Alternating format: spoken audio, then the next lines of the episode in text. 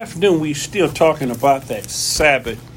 Uh, in verse chapter 58, 13, it says, If thou turn away thine foot from the Sabbath, from doing thy pleasures on my holy day, and call the Sabbath a delight, the holy of the Lord, honorable, and shall thou honor him, not doing thine own ways, nor finding thine own pleasure, nor speaking thine own words, then shalt thou delight thyself in the Lord, and I will cause thee to ride upon the high places of the earth, and feed thee with the heritage of Jacob thine father, for the mouth of the Lord had spoken it. So we hear here talking about the Sabbath again. And I'm not here a lot of the stuff I, you know you hear on the Sabbath is uh, arguing back and forth. A lot of them go against the Seventh Day Adventists. I talk about Herbert Armstrong about the Sabbath day, uh, but God's people not to be argumentative or debate on it. As Isaiah said, some go see and not see, and hear and not hear and not understand. So we're not talking to the ones that don't understand or whatever. We're here in a teaching process and a preaching process, walking by faith in God.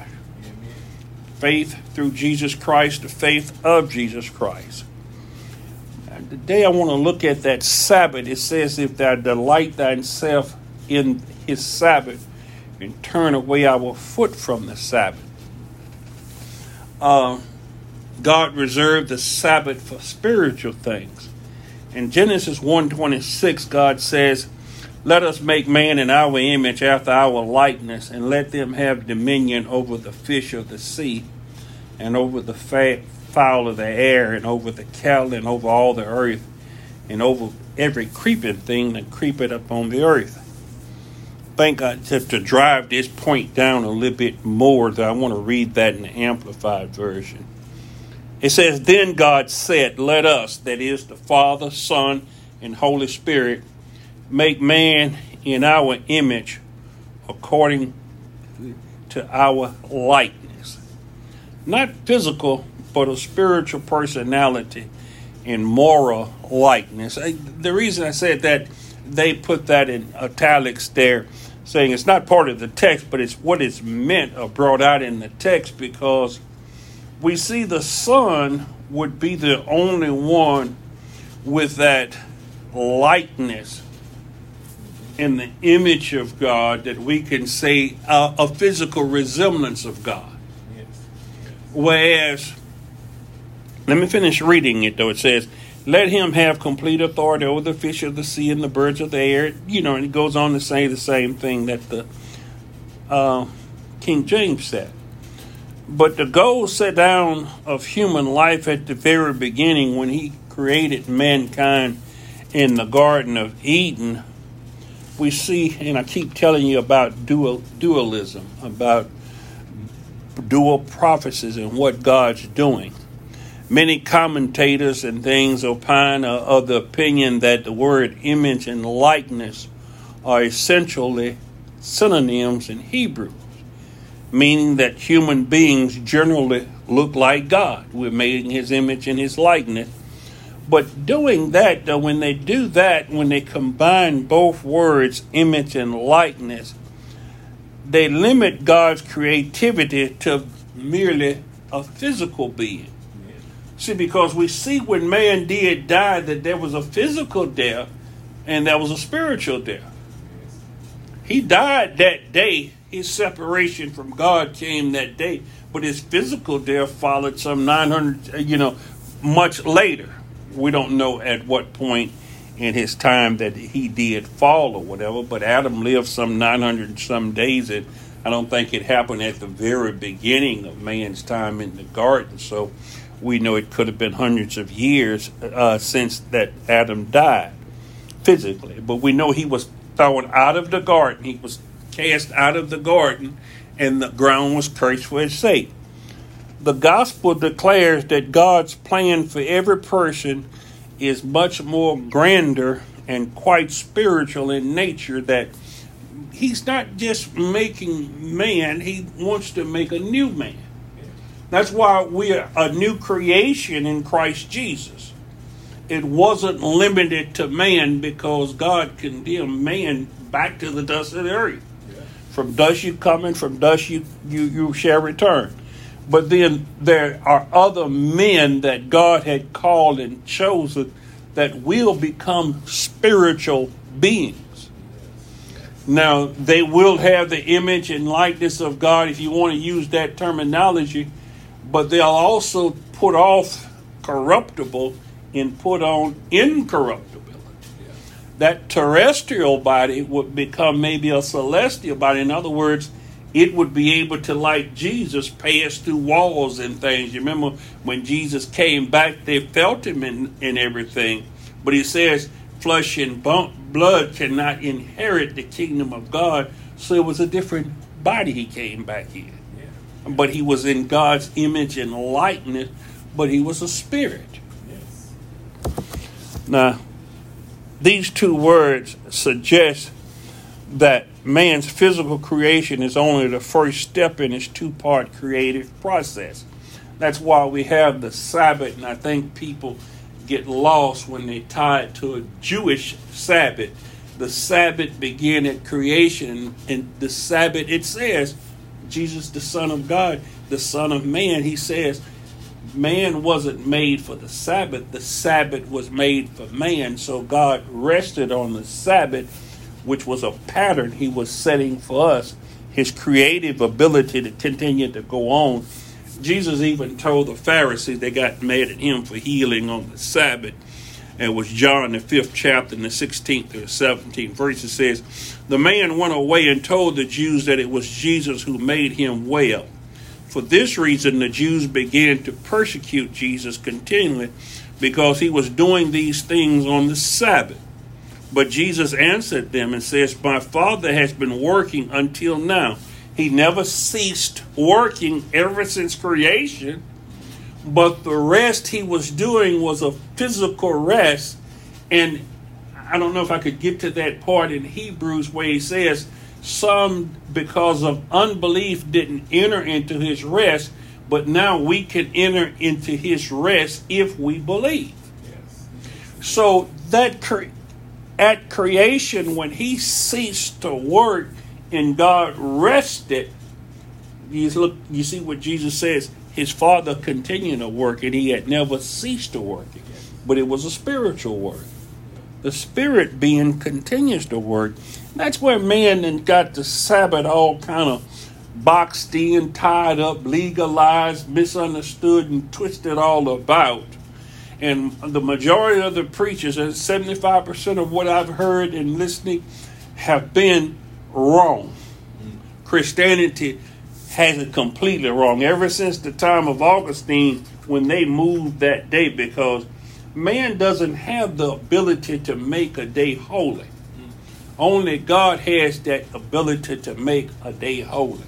And if He sanctified one day and set it apart, and hallowed that day and made it holy. Man could come up with all kinds of philosophy about the resurrection in the first day and explain it away. But that's I, I could understand why a lot of people depart away from Christianity because of the wrong teaching, the error in teaching, and it's not plausible what they're saying. And so that causes a lot of people, except the very naive who don't understand and study and really search for God, they will accept that. But we can see where the preachers and the teachers are leading leading the people work. So Jesus says, He who had made the man went away and he says he was doing these things on the Sabbath, but Jesus answered them, My father has been working until now. He never ceased working, and I am working too. So that's why you remember I told you Jesus did a, a good bit of his healing on the Sabbath day. Wasn't because these people, these people, a lot of them had chronic illnesses. In other words, illness that, that they had had for years and things that could have waited till the next day or even the next week or, or, or another time. You know, if he had been had the palsy all that time, if he was blind, if he had some chronic ailment, it could have waited one more day or whatever. But Jesus did these things to bring out a paradigm, a teaching point. In other words, that they had got too legalistic or they didn't understand the real or the true meaning of the Sabbath. Right. And he had to put a human face on the Sabbath or humanly what the Sabbath was. The living says Jesus replied, My Father constantly does good, and I'm following his example. So you notice that the theme there, it's good to do good all the time. That's one of the things he says in Micah, you know what's required of you to do good, to love justice. The purpose of the Sabbath that we it wasn't anything wrong with doing good, and if we can do good, to do good. Two New Testament verses illustrate how we can understand the difference between likeness and image. The word likeness and image. The Apostle Paul writes in Philippians 2 7 that Christ came in the likeness of men, or in other words, in human form. That's how Christ came in human form. I keep telling you that the Son was given. Thus, likeness conveys the sense of mankind looking like God. Humans are essentially God like in bodily shape, so we know God doesn't look like a rhinoceros or some animal or not, we're in the likeness of God. In other words, like that icon you see on your computer or something, an image or a likeness or something. But that the word image is different though. God therefore used himself as a model for the creation of Adam, so that's why he calls himself the second Adam, or the second man. Yes. But Adam, he was the pattern for Adam as in the image. You know, he made man after his likeness. Now, in contrast, here Hebrews 1 and 3 tells us that Christ is the express image of the Father, of the person of the Father.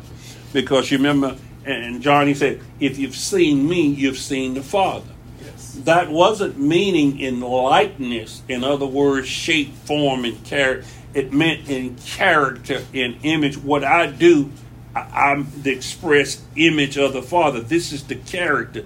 This is the disposition. This is the mind of God. If you've seen me, you've seen God. It yes. didn't mean you physically had seen God.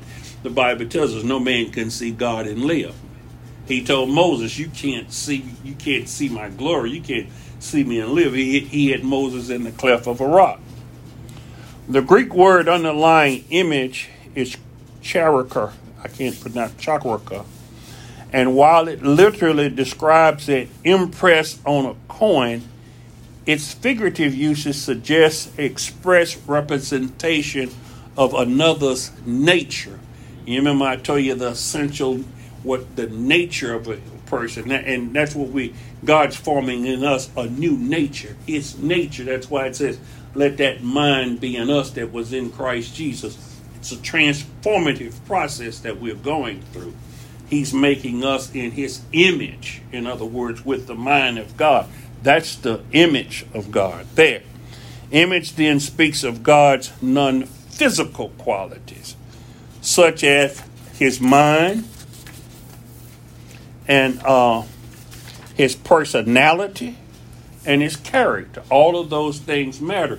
To Christianity, those things doesn't matter anymore. You can look at what the nation's voting for politically and what the churches, the evangelical churches, are backing. A criminal, men without any character, could be pastors, presidents, governors. They don't have to have character. The church is not looking at image any longer likeness. They could look at someone that looks good. That's what the devil does. That's why his ministers are transformed into ministers of light because they're looking at images. I mean, likeness. They're not looking at images. It, character doesn't matter to the church in general anymore. Personality doesn't matter. That's the wickedness. That's the apostate church. Thus, though we are born in bodily likeness of God, He calls us to be converted to His spiritual image. There has to be a transformation form. There has to be true conversion. Most of the church is not being converted. That's why he says, many are called, but only a few chosen.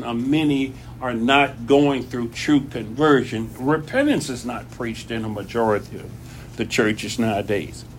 In terms of God's carrying out a dual creative process, Paul writes in Galatians 6:15, "For in Christ Jesus neither circumcision nor uncircumcision avails anything but a new creation. In Christ Jesus, neither circumcision nor circumcision avails anything but a new creation. In Christ, God continues to create.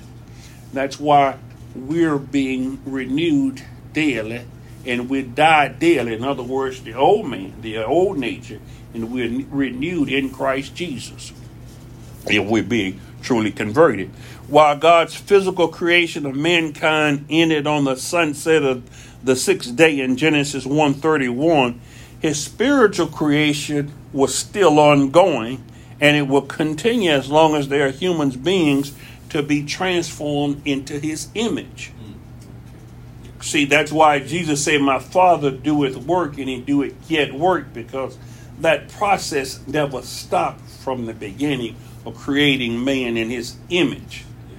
The making, he stopped because his likeness was the making of man in physical form, but the image kept going. That's why a lot of people that look at the Sabbath and they try to tie it to the Jewish people and a Jewish Sabbath, a day of the week, and get all lost and tied up in the resurrection and everything else. But the Sabbath began at creation before the law. There was no law issued. Some 2,500 years before law. All of that before the time of Moses setting forth the Decalogue. The Sabbath was already there. That's why it says, remember the Sabbath. It's not in there as a commandment. It's part of the Decalogue. It's part of the fourth commandment. But it was at the beginning, it was part of creation. And Jesus always takes us back to the beginning. With marriage, he's told them it wasn't so at the beginning. God always brings us back to the beginning because man had perverted and changed and, and screwed, screwed, and screwed, uh, uh, twisted it as they do Paul. They wrestle with the scriptures of Paul. They misconstrue scripture. They misinterpret scripture and they twist it to their own philosophy. That's what they did with the Sunday Sabbath, saying the Lord Lord's Day, and because He rose on the first day of the week, the resurrection, that's why it's the new Sabbath. Well, I think He would have put more of an emphasis that He was saying that day that I sanctified and made holy is no longer sanctified and made holy because He said it was a perpetual Sabbath. That meant throughout eternity. Yes. So either we got two Sabbaths or somebody's not understanding. They like Jeroboam. They've made another day.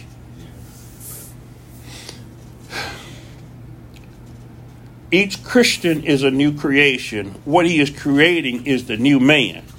Paul instructs us to put off concerning your former conduct the old man which grows corrupt according to the deceitful lust and be renewed in the spirit of your mind. Where the renewing, renewing coming from? The spirit of your mind. That you put on the new man which is created according to God in righteousness and true holiness. That's the new man. But there be many preachers and prophets and teachers that come in to cause you to error from the way. That's why he says you have no need of any man to teach you, for God Himself, the Father, teaches you. That's why He give you the Spirit, because if you follow man, you, you may end up in a bad shape. But what happens, He sends preachers and teachers and everything to confirm His word, to lead and guide. So sometimes that's why you see people leave some churches or leave some particular teaching or whatever. As I tell you, Gerard Dees, who used to be with the Seventh Day Adventist Church, I know he's no longer there because he's sort of like, you know, I followed him for, and I, I, I don't know which direction he went to it. I hadn't heard of him, but he said, follow the truth, follow God. Amen. See, because the churches, they cause divisions, they follow doctrine, and their doctrine contains leaven a many times.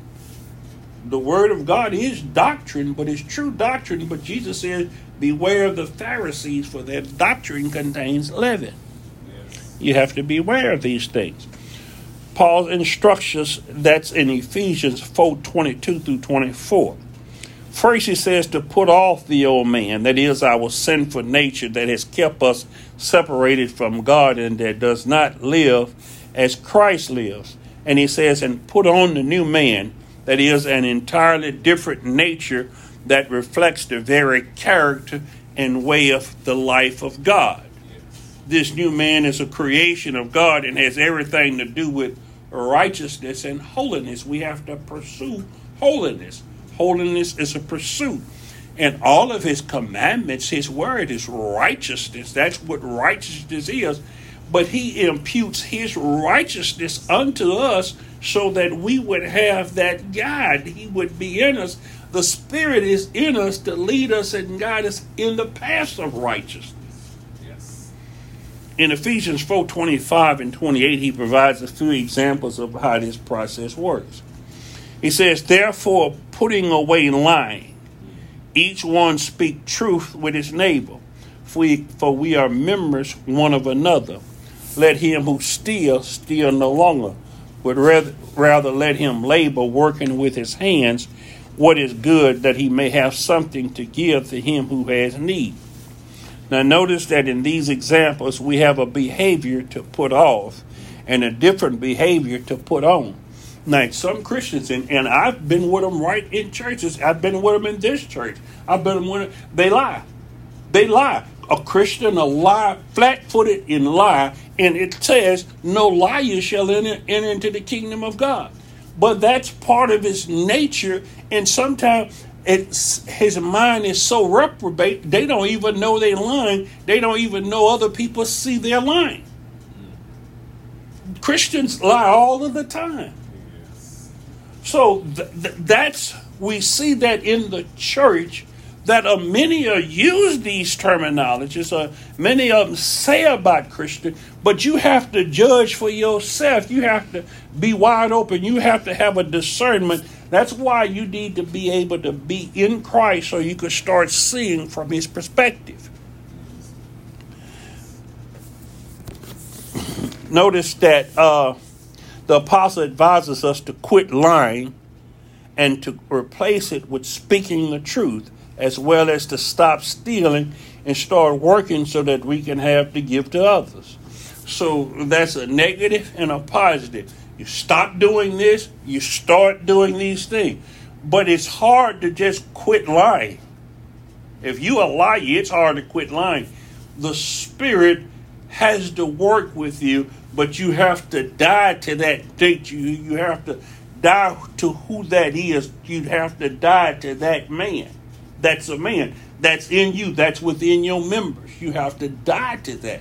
You have to put it to death. That's something you need to do. Put it to death. This process of conversion, with God's help through His Spirit, it says, forsaking our sinful nature and all of its destructive behaviors and then taking on the godly nature and its constructive behaviors. This is how God is creating his image within us. Now, a lot of people are fearful. They're fearful of their spouses, their children, their parents, relatives. In other words, the fear of man. The Bible tells us the fear of man is a snare. And God hasn't given us a spirit of fear, but of power and of boldness. These are a lot of things that we need to pray for. We need to say, God, I can see that I'm afraid in these situations. I can't control these things. These things have me so I'm not living up to your standard of what I should be doing. I can't make up my own mind. Other people are making up my mind for me. After a while, you get to so that you so reprobate, you so dull of hearing that you can't do these things. Christians have been called to a wonderful destiny, but is not without sacrifice. Everything comes with a sacrifice. And that's why it says we present our bodies as a living sacrifice because it's going to cost us. And sometimes we can't count the cost because we don't know what it's going to cost us. But you have to be willing to lose everything, even your own life. We were called to die to our old lives, that is, the old man, and to seek and embrace an entirely new way of life that is the life of God. Now, that life doesn't just come willy nilly, it comes if we successfully work through this process of salvation, during which we are converted or transformed into our Creator's image, then we will be resurrected in glory at Christ's return. But he, he keeps telling us we must overcome. We have to overcome. We, he says, we need to be overcomers. So we have to struggle to overcome. Jesus Christ is everything to us. He's our all in all, and without him we could do nothing. He is the one, the new man, and we are all trying to put him on. We're trying to put Christ on, and it con- tell, con- consistently tells us to put on Christ and pull off the old man. It is Christ that should be living in us. It Christ living in us both to will and to do.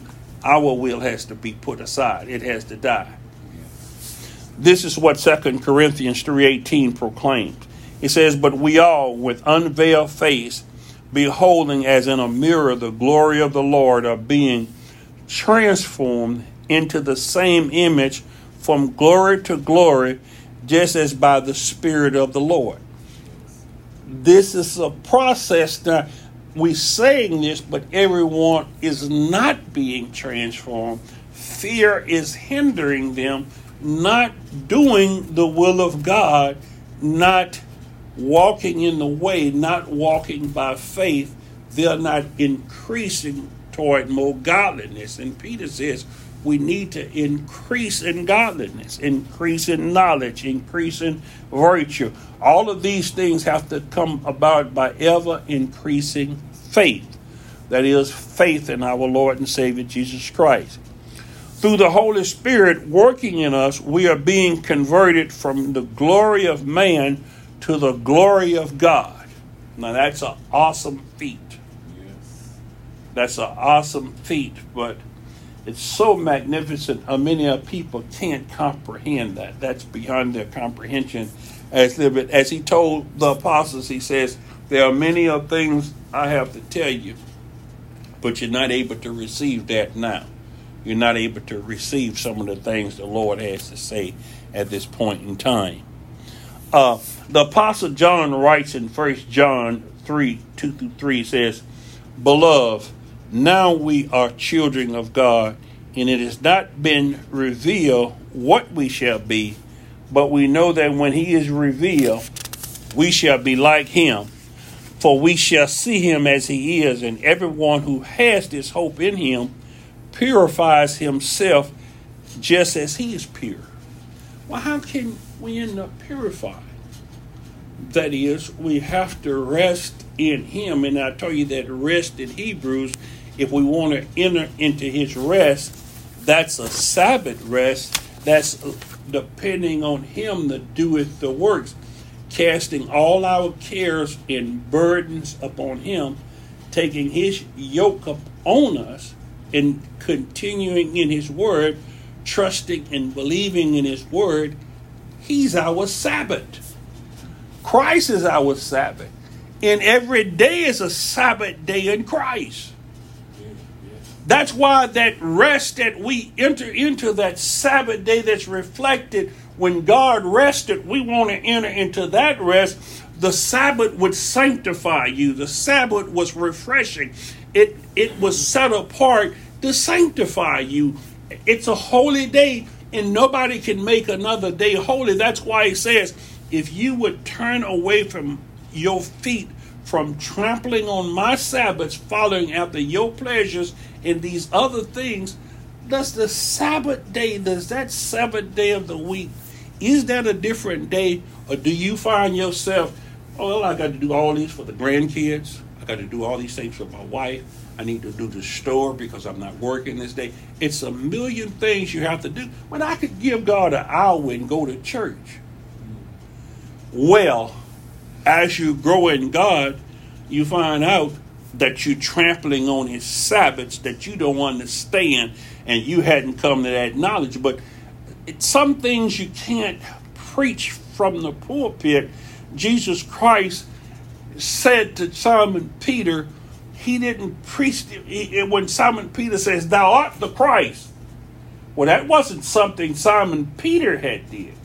Jesus realized that God the Father had revealed that unto Peter. Yes. You see, and that's how we can tell. That's why I say we see a false Christianity, a false Christian nationalism evolving, you're coming into being. But if you're not in Christ Jesus, he says, Isaiah, some's going to not see and not understand. You can't see what's happening. You're blinded. The blind's leading the blind. Yep. So you have to be careful here because these things, it's a mystery. And I told you, a mystery is something that Jesus has to reveal unto you. The mystery of godliness comes at the revelation of Jesus Christ. But that only hereby comes as the Spirit take it what is His, that is, what is Jesus Christ, and it reveals it to you. That's the Spirit's job. The indwelling Spirit is to reveal the things of Christ unto you. It's the only way you can find them out. The two apostles agree perfectly. We are in the process of transforming into the image of Jesus Christ. And this conversion requires us to purify ourselves, to refine our lives to the righteousness and holiness of Christ. Peter says, Be holy because he is holy. Yes. We have to follow after holiness. Holiness is purity. Certainly a tall order for us, but one that God promised to assist us in fulfilling by His Spirit. That's why He says, I send a promise unto you. The Spirit is the promise, the promise of, of the that's His promise, the Holy Spirit, that other comforter. And that's going to shape and mold you. It's going to bring you into, lead you and guide you into all truths. But there are a lot of us quenching and grieving that spirit. And no wonder we're not riding on the high places in the high mountains and inherit the things of Jacob. Genesis 2 1 through 3 says, So the heavens and earth were completed, and all their host. And by the seventh day, God completed his work which he had done, and he rested. That is, ceased on the seventh day from all his work which he had done. So God blessed the seventh day and sanctified it. It set it apart as his own, that is, set apart as from other days he put this one aside. Now, teachings and things now say, well, he changed that in the New Testament to Sunday and he rose on Sunday, and you just have to believe the philosophies of man that he tying this in because of the resurrection. It's like, okay, do you have any scripture on that? Something that throughout the Old Testament, throughout all of God's teaching, he says he never changed, he's immutable, but you're telling me he changed this without telling anybody that what you what he sent them into captivity for for 70 years, but for not keeping the Sabbath, you saying he done away with that Sabbath, and now all of that's been changed to another day without you know any any kind of hoopla, bells and whistles, and you say, now we have to celebrate his birthday. Now there's a resurrection and all of this on the Eastern thing that you didn't got twisted up because I, I, I can understand where he says three days and three nights he was in the grave. But how can you get that if you say they crucified him on Good Friday and he rose Sunday morning? I heard a guy trying to explain away the preparation today, and I say, as a preacher, it has to be some older people or some people in the audience that understand. He don't even know what the preparation day was. It was a day before the high Sabbath. It was a day before the holy Sabbath. There are different Sabbaths. It was two Sabbaths in that year that Jesus was crucified. But he, but like I say, I don't want to belabor those points because we leave that to someone else to teach them. Go get that from those that buy and sell or whatever. We have to go on further because you have to. Well, anyhow, he says, because in it he rested from his all his work which he had created and done. God sanctified a holiday, the seventh day, that is the Sabbath. It takes a holy God to make holy time. And he made no time holy other than his weekly and annual Sabbaths. That's the only thing. And he tells us the prophets and priests, a lot of them lie on it and say God did this, God did that. No, we have his word as to what God did. Now you can do as Adam and Eve, let the serpent or someone deceive you. But we have God's word. Do you have that in writing as to that date changed? Do you have that in writing that God made another day holy? Though people can be made holy by God, they cannot make something holy because they do not possess a holiness that can be transferred to anything. Remember, they were asking the priest that in the book of Malachi about carrying holy meat in his skirts or whatever. If it touched something, could it be made holy? Now, since only a holy God can holler something, any day other than what God has made holy, even though billions of people throughout history have said the Sunday is the Lord's day and that's the new Sabbath, it doesn't necessarily make it holy. It just means Satan has deceived the whole world. Yes. The whole world is operating on the unbelief. No day can be holy except that that one God made holy. And he told us which one he made holy and set apart from the rest of. But show me where he comes back and say, you know, all through this I've told y'all I had made this day holy. I'm changing my mind. This one is no longer holy. I'm going to change it to this one over here. But I digress. This means that the Sabbath is worthy of respect, deference, and even devotion that cannot be given to any other period of time. If I say I'm going to meet you somewhere Saturday at 10 o'clock, and you decide to meet Sunday at 10 or Monday at 10, aren't you going to miss me if you're not there Saturday at 10? You can't decide which day that you're going to meet me if we've set a time. It is set apart for sacred use because it is derived directly from Him and made holy where? At creation. Jesus always takes us back to creation and tells us what was so in the beginning, what God did in the beginning. That's where Scripture comes from. Because of God's assignment of the word holy to the Sabbath, this day is changed into something special. Even though it's part of the cycle of the week, the Sabbath is separate from the other six days. God set it apart from those days. It is different from the common or ordinary, and that's what Nadab and Abihu did. They profaned, they used profane fire and offered up strange fire on the altar, and God killed them for it. Because He says, take it only from this altar here. And that's what we've done. We're profaning His Sabbaths. Read the scriptures. That's what He says man is doing. He's profaning His holy day. Now, what happens is with the profanation of that holy day and making another day holy, you're making another day and you worshiping on that day, and God's not accepting your worship. That's why He say, away with your Sabbaths, away with your solemn assemblies. I cannot smell them. I don't want to hear because they are yours. They're not His. The seventh day Sabbath is a day God has reserved for man's benefit for special things, different things, that is, spiritual things. That's why I say, try not to let your spouse, your children, your parents, or anyone else crowd stuff into your Sabbath day because, like I say, you will pay an answer before God, and then you will get before God and say, Well, daddy wouldn't stand up more, my husband or my wife my children, they wouldn't stand up if they believe this. If they believe you, why they didn't stand up and fight for you? Why they didn't remove, remain steadfast and immovable in the faith? That means God hadn't showed them, oh, you're not strong enough to stand for God. You won't stand for something God had shown you. The Sabbath is not holy merely because God assigned it as such, as though by itself. If we truly fear God, that should be enough. If we fear God by God setting that one apart, that's enough for me.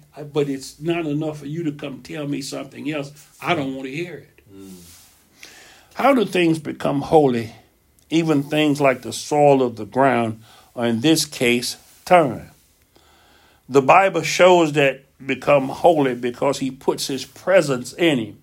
Remember, he told Moses, he says, Moses, the ground that you stand on is holy ground. Take off your shoe. His presence was in that part of the soil. But notice though, it was in that particular part of the soil. Yes. It wasn't everywhere else. Mm. Because why? He had cursed the ground because of Adam. It was going to bring forth thorns and thistles. But he was in that part of the ground, just like the Garden of Eden. Since it was a paradise, a holy abode, he had to put man out of it because man had become unholy. So he couldn't have him living in that paradise. To open up paradise again, he needs a restoration or reconciliation back to God. Mm. By the fact of his presence, they become a spiritual creation. So, by God's Spirit within us, we become spiritual because our body is the temple of God. Amen. For Him to dwell in that temple, He has to purge it and cleanse it. It can't remain with all of that in us that we carry around. It has to be purged, it has to be cleansed. Yes. This is a process we have to allow. We have to put self to death, these things to death. God's presence is in the weekly Sabbath as well as in the annual Sabbaths, but we don't do the, the annual Sabbaths was the the handwriting of ordinance of ceremonial which came later on. Yeah. So we don't want to group that in that because when Paul was talking about Sabbath days and things, there are groups that have uh, observed the feast days and certain holy days. That's no longer applicable. That's the handwriting of ordinance that came with Judaism. Hmm. The annual Sabbath wasn't a part of that. We'll see that the annual Sabbath was given later. We're talking about the seventh day Sabbath, which does is not even the same word. I what can I pronounce that word Shabbat or however that word is pronounced for the seventh day? That's not Jewish now. The Jews are the ones who observed it, and he gave it as a commandment as part of Jewish Jewish Jewish law. But the Sabbath, he says, remember, because it goes back to creation before there was a Jew. Luke writes So Jesus came to Nazareth where he had been brought up, and as his custom was, he went into the synagogue on the Sabbath day and stood to read. When did he go into the sa- into the synagogue? On the Sabbath day. Uh, Jesus kept the weekly Sabbath as well as the other. And the reason he may have, and they try to group their annual Sabbaths there, but Jesus probably would have shown them about those annual Sabbaths along with the sacrifice. You remember, he was the last sacrifice he was the sacrificial lamb. That's why the temple was, the curtain in the temple was torn from top to bottom. That he had done away with sacrifices and all of these other ordinances. That's why it says the handwriting of ordinances that was against you. But you still have some seven day Adventists and some different groups uh, that came out of Herbert Armstrong or whatever that talk about the annual Sabbaths, the Feast of Tabernacles, and all of these day things, which he showed us was a shadow of things to come. But we have to be circumspect in preaching and teaching on those things. But we're focusing on the Sabbath now. Like I say, this is this covers so much territory we can't branch off into into that take on those chase those rabbits tonight. The book of Acts reports the apostle Paul in the New Testament church keeping the weekly Sabbaths, even the Gentiles. Noting in the noting in the Bible, nothing in the Bible changes the day God set aside and made holy at creation. And now they're smart enough to say, yeah, Saturday is the Sabbath, but he changed worship, the Lord's Day, to the first day of the week. But what job or where do you go on that you rest before you work? Hmm? Why would he change it to the first? Who rests before they work? They said, well, look, we're going to pay you and then you can work. I know how that works out now. The Catholic Church publicly lays claim to changing the day of worship to Sunday and charges the Protestant churches with following their lead, which is correct. And we can go back to when St. Augustine entered this in into the Roman providence. And if you searching and seeking for the truth, there's a lot of reading, and you'll see all these things to the ones that are searching to find God and to find the truth. But if you're just trying to put an hour of worship in here, a half an hour here, and then go about your business or whatever, maybe you should start taking that Sabbath day and be with God and ask God to show you much more. That's the day He've appointed. If you would come on the Sabbath day and be in the presence of God, He'll meet with you that day. That's a day that you can research and read and study and ask God that I'm here for the appointment. You said this is a day of rest. This is a day of worship and fellowship with you. Well, I'm here for the fellowship with you. I couldn't get to reading and studying much this week. My agenda. I was taking my grandkids. He had to go to work. I had to do this. My wife wanted me to do this, and my husband wanted me to do this. I was so busy with the children. But this is your day. This is this time is for you.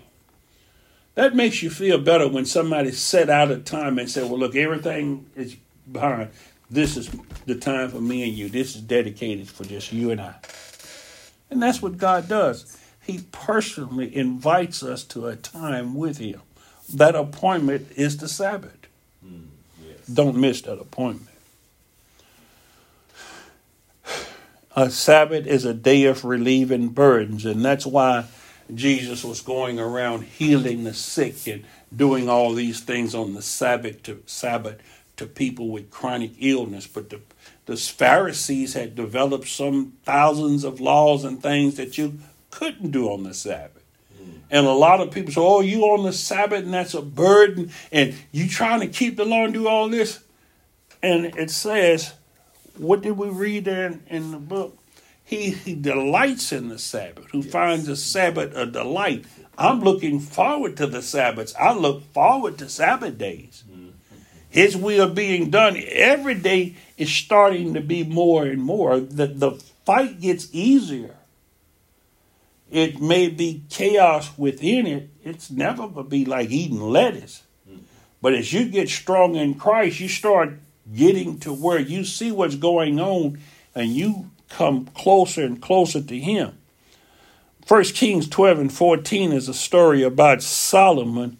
He had taxed the people. It says, Thy father made our yoke grievous. First Kings 12 and 4. Thine father made our yoke grievous. Now therefore make thou the grievous service of thine father, and his heavy yoke which he put upon us lighter, and we will serve you. Uh, though Solomon may have been the wisest man who ever lived, many of those projects and all of that temple and the stuff that he was doing was very costly. So he was taxing the people. And the people didn't say, well, look, you just putting you, we're not going to serve you, but they're saying if you would just lighten the load, lighten the burden a little bit. See, and that's what we do. We go around lightening people's load, lightening people's burden. That's what the Sabbath is for to relieve burdens, to help people. Once you're doing something for somebody else, now I'm not That's why I say you have to be led by the Spirit of the Lord because some people say, yeah, well, that's why I'm doing all this. I'm running a cab service. I take this person here. I'm working. With no, now this is unnecessary. You're not proving a point that you're serving God. That's why I say I can't, and as a pastor, a preacher, I don't say what you can and can't do on the Sabbath. I do as the pastor that was here before me, as I learned from he used to say, Brother Jackson, be led by the Spirit of the Lord. Because you have to give account. Now, I can tell you that you shouldn't be doing stuff of your pleasure and stuff and have people to set aside stuff to fill up your Sabbath day with. You have to tell people, look, you know that that's my Sabbath day that I want to do less as possible. Now, unless, unless this is a mercy, I just had to do it. Don't come asking me to take you nowhere. Don't come asking me to do anything for you. Mm. This is my Sabbath.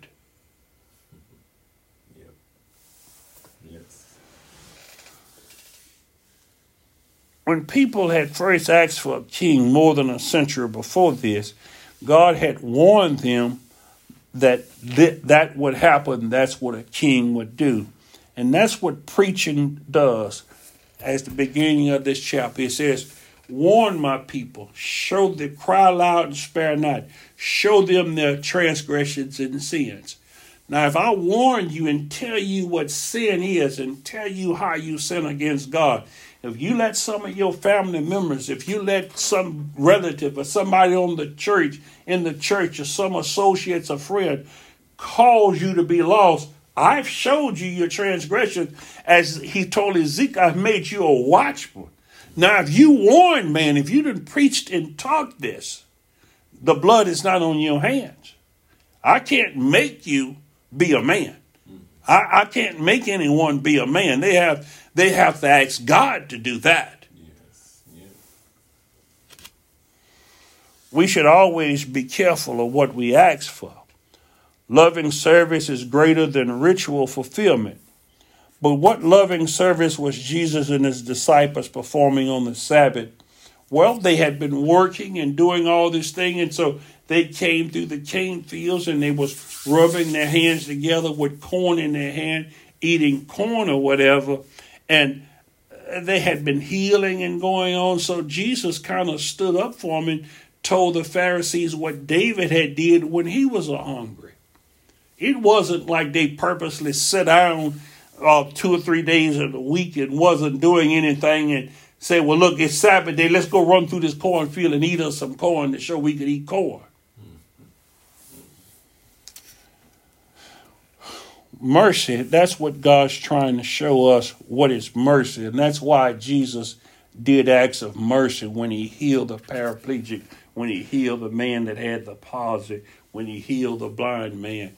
He was showing them that mercy comes before strict legalism. In other words, the Sabbath, you've direct, the Pharisees through their legalism just like he told them about honor their parents or whatever in Corban, you've taken the law and explained it and made it something that it's not. And that's what Christian nationalism.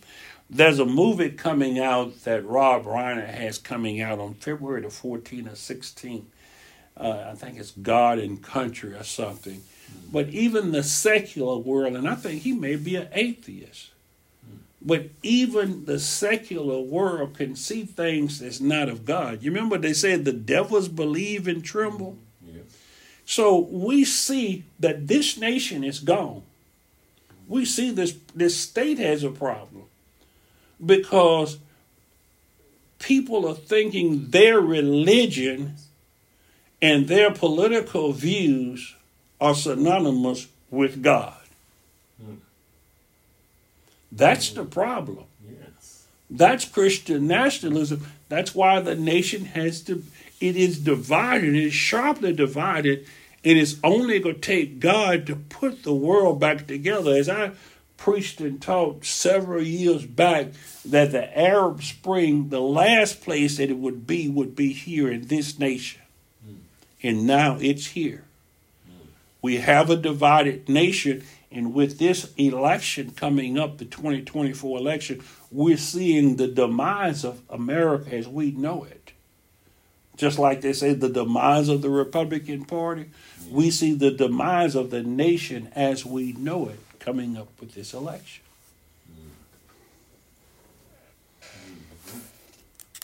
Mercy is doing helpful acts, acts of love, aid, comfort, pity, and sympathy for others in distress. All these works help relieve a person's burden. But the thing that's missing is perception.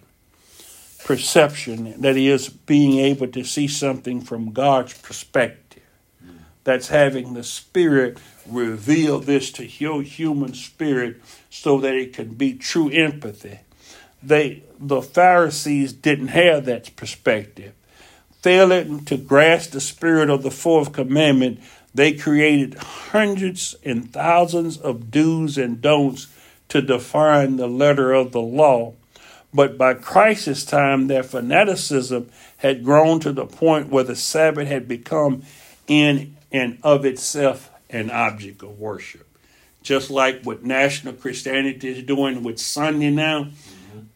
If this president, if one person that's elected get in, he may try to institute that everybody worship on Sunday. He may, I heard some woman in Arizona, senator or something, talking about if we do all this on Sunday. And they're not realizing why did the pilgrims come to this nation. It was because of religious persecution. They wasn't allowed to worship the way they wanted to. So Satan and twist the tables. He invaded the church. His ministers of ministers have transformed themselves into ministers of light. Now, most of the mega, churches and the ecumenical movement, the evangelists and things, are of, of, of apostate. It's it's apostate. That it's lost here in this nation. That's why they they keep showing the Pew Research numbers that less people are going into organized religion now, because you can see it has apostatized. Heavenly Father, as we come before you this night, Lord God, we ask you to strengthen us to be able to see, to be able to understand your word, to understand your way, Lord, to be strong in you, Lord God, to be able to honor your Sabbath, Lord God, to walk and keep it holy, Lord God, to delight ourselves in your Sabbath day, Lord God. Help us to keep your Sabbath by through grace and truth, Lord God. Help us and write it up on the up on our hearts, Lord God. Inscribe it there, Lord God. Help us to lean not to our own understanding, nor be carried away with this other Jesus that's being introduced in this nation, Lord God. Lord God, that there's there's a curse upon them, Lord God, a curse upon that religion, Lord God, because it draws away from your holy day, Lord God, from your Sabbath day, Lord God from the day you had created and set apart as holy. And in Jesus' name we pray. Amen and amen.